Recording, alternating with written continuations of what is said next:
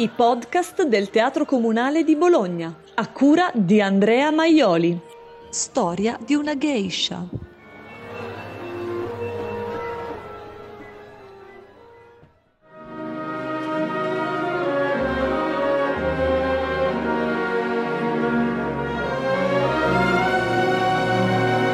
Brevissimo riassunto di Madama Butterfly. Il luogotenente della Marina degli Stati Uniti, Pinkerton, vuole sposare Cho-Cho-san, che nella lingua giapponese significa appunto butterfly, farfalla.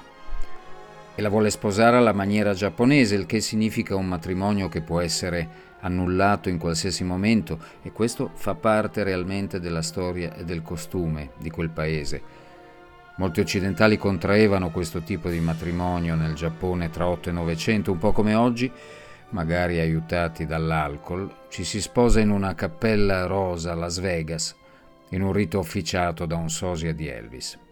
Tanto non vale, no? Comunque, la quindicenne geisha Butterfly e Pinkerton si sposano durante un rito che non fila proprio liscio. Arriviamo al secondo atto con Pinkerton che è tornato in America promettendo ovviamente che sarebbe tornato in Giappone con tutto il contorno di rassicuranti bugie maschili. Ma Butterfly, leggera e forte come una farfalla, crede al suo ritorno, lo aspetta, non accetta altri pretendenti e rivela al console Sharpless di aspettare un figlio. Papà è naturalmente Pinkerton. Davanti alla rivelazione, Sharpless non trova il coraggio di svelarle che Pinkerton nel frattempo sta tornando, sì, in Giappone, ma eh, con una moglie americana, e questo sì che è un matrimonio ufficiale. Terzo atto, dove tutto si compie. Le due mogli, il rimorso di Pinkerton, il neonato frutto della colpa. Che farà Butterfly farfalla d'acciaio? Si uccide. Fine Sipario.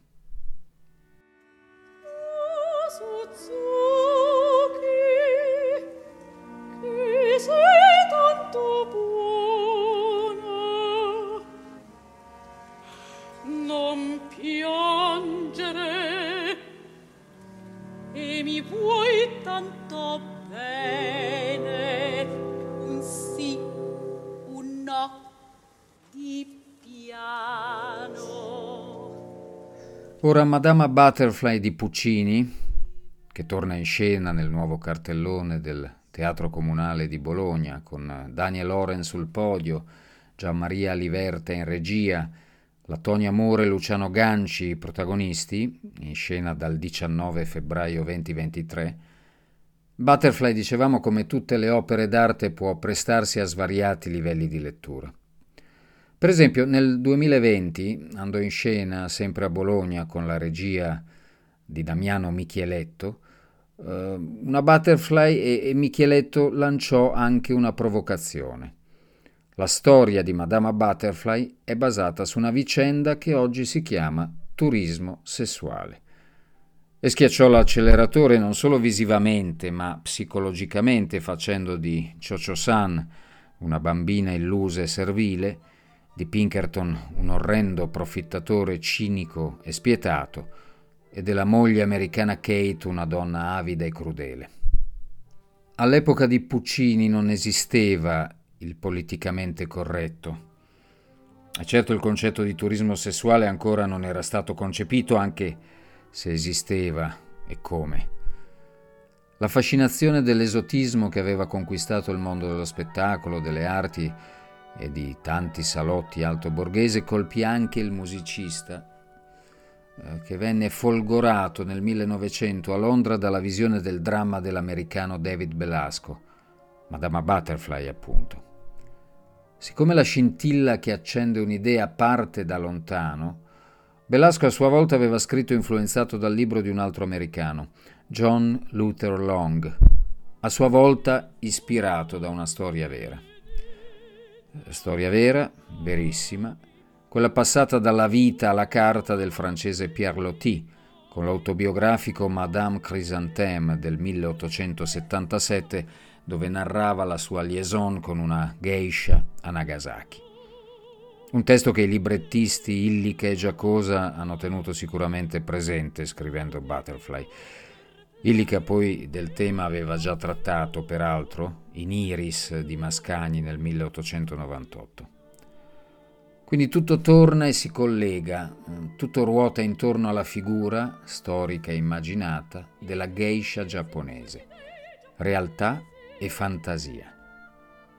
Allora facciamoci aiutare dal grande antropologo scrittore Fosco Maraini, che al Giappone ha dedicato nel corso della sua avventurosa vita tanti studi e tanti testi.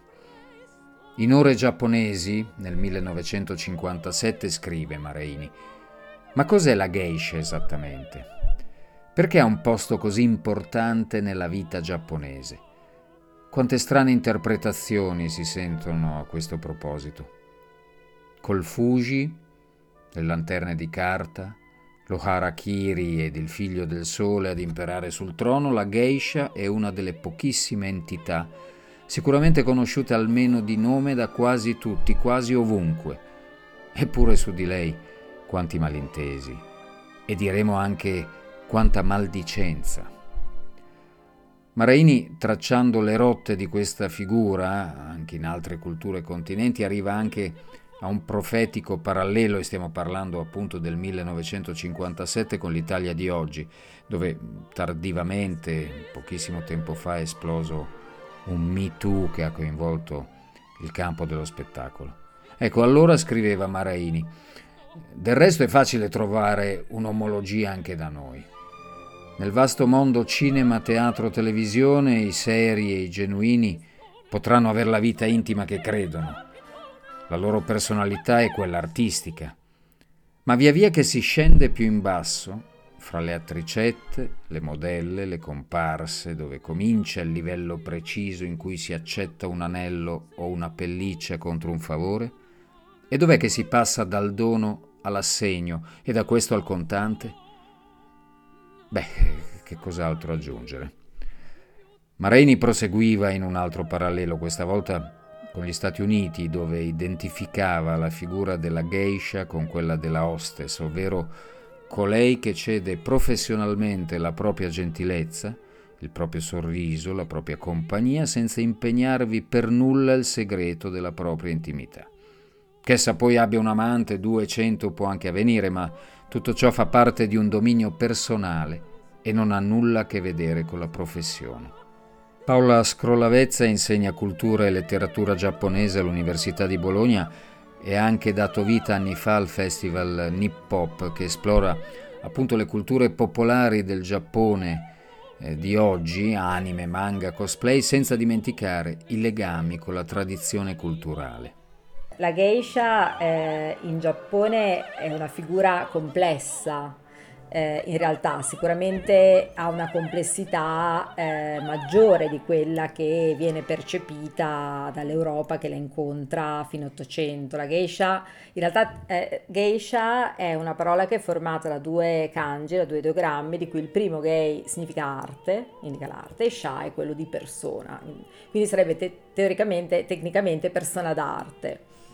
Eh, e eh, le prime geisha si incontrano già nel Giappone classico, quindi attorno all'anno 1000, ed erano anche uomini ed erano persone che venivano educate e istruite nell'arte dell'intrattenimento, quindi nell'arte di suon- suonare gli strumenti musicali tradizionali, lo shamisen, ma non solo, e la danza, ma anche la conversazione brillante e piacevole, erano delle figure proprio destinate all'intrattenimento e legate al mondo dell'aristocrazia.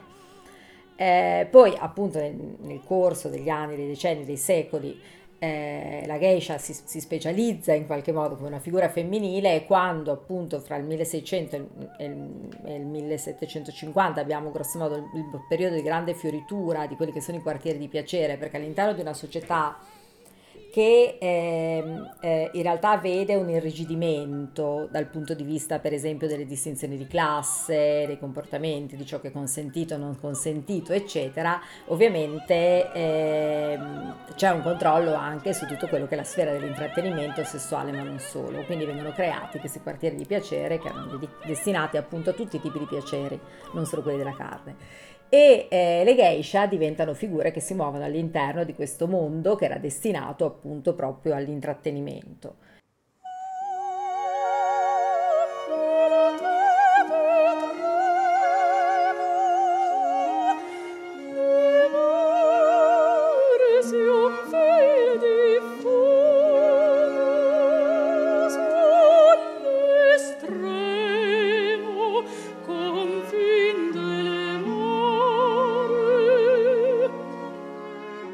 Come tante opere liriche bisogna parlare di un prima e di un dopo, di un fiasco e di un trionfo. Sembrano costanti questi nella lirica e Madama Butterfly non fa eccezione, nasce sotto i peggiori auspici. Intanto partiamo da un grave incidente stradale.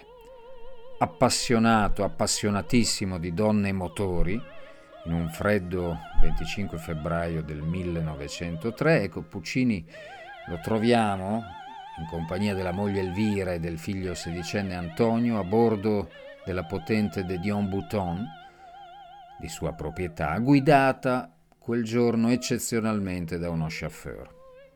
Sulla strada tra Lucca e Torre del Lago sulla strada resa viscida dal gelo, come scriverebbe un mediocre cronista, l'auto esce di strada, finisce in un dirupo. Nessuna vittima per fortuna, ma molti problemi per il maestro. Frattura della tibia aggiustata malamente, un'evidente zoppia, il blocco anche psicologico sulla butterfly. In quel momento Luigi Illica, disperato, teme che l'opera non vedrà più la luce. Eh, addio tutto, addio butterfly, addio vita mia. È terribile e ora lo scoramento mi prende davvero, scrive. Ma Puccini in qualche modo si riprende, ponendo la parola fine dell'opera nel dicembre del 1903. Prima attesissima la scala il 17 febbraio 1904, in platea tanti nobili colleghi come Mascagni e Cilea grande attesa e fiasco. Pubblico ha accolto male Butterfly, io però sono tranquillo nella mia coscienza d'artista. Saluti Puccini, telegraferà il giorno dopo. Più che un insuccesso, un disastro con ipotesi complottistiche che parlavano di una clac nemica chiamata appositamente a raccolta. L'amico editore Giulio Ricordi fotografa la serata nel marzo successivo su una rivista, sposando appunto la tesi del complotto. Grugniti, boati, muggiti, risa, barriti, sghignazzate, i soliti gridi solitari di bis fatti apposta per eccitare ancora di più gli spettatori. Ecco, sinteticamente, qual è l'accoglienza che il pubblico della Scala fa al nuovo lavoro del maestro Giacomo Puccini. Dopo questo pandemonio, durante il quale nulla fu potuto udire, il pubblico lascia il teatro contento come una Pasqua e mai si videro tanti visi allegri e gioiosamente soddisfatti come di un trionfo collettivo. Lo spettacolo che si ha nella sala pare altrettanto bene organizzato quanto quello del palcoscenico, poiché principiò esso pure, precisamente col principiare dell'opera.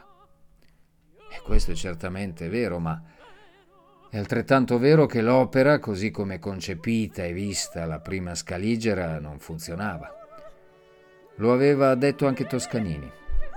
L'opera è troppo lunga e mal sagomata. Andrete al macello.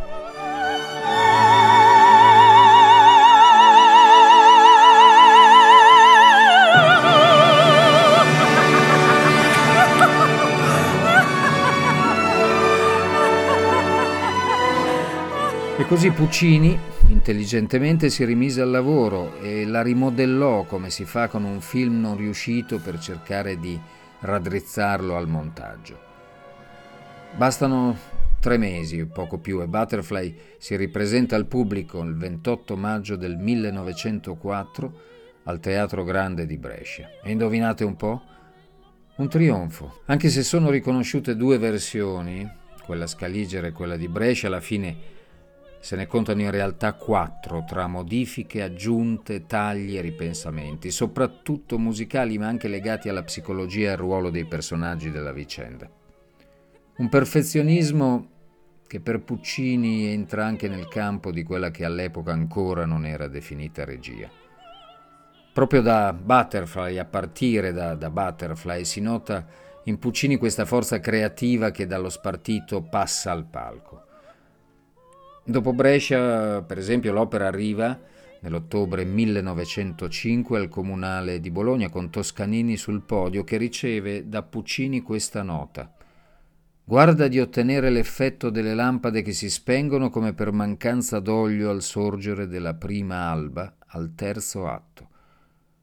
E due parole riguardo alla mise en scène. L'ultima scena, quando Suzuki chiude la scena, dovrà divenire completamente buia con pochissima ribalta e quando il bambino esce dalla porta ne verrà fuori un violento raggio di sole forte e fascio di luce larga nella cui orbita avrà luogo la scena finale. La fascinazione per l'esotismo e per la figura di una giovanissima geisha, le difficoltà affrontate e superate, il fiasco e il trionfo. Così Madama Butterfly entra nella storia e oggi la sua magia si rinnova. Perché Puccini ci credeva, ci credeva come, tanto da scrivere, all'indomani dei fischi e dei barriti del pubblico della Scala, la mia Butterfly rimane qual è, l'opera più sentita e suggestiva che io abbia mai concepito.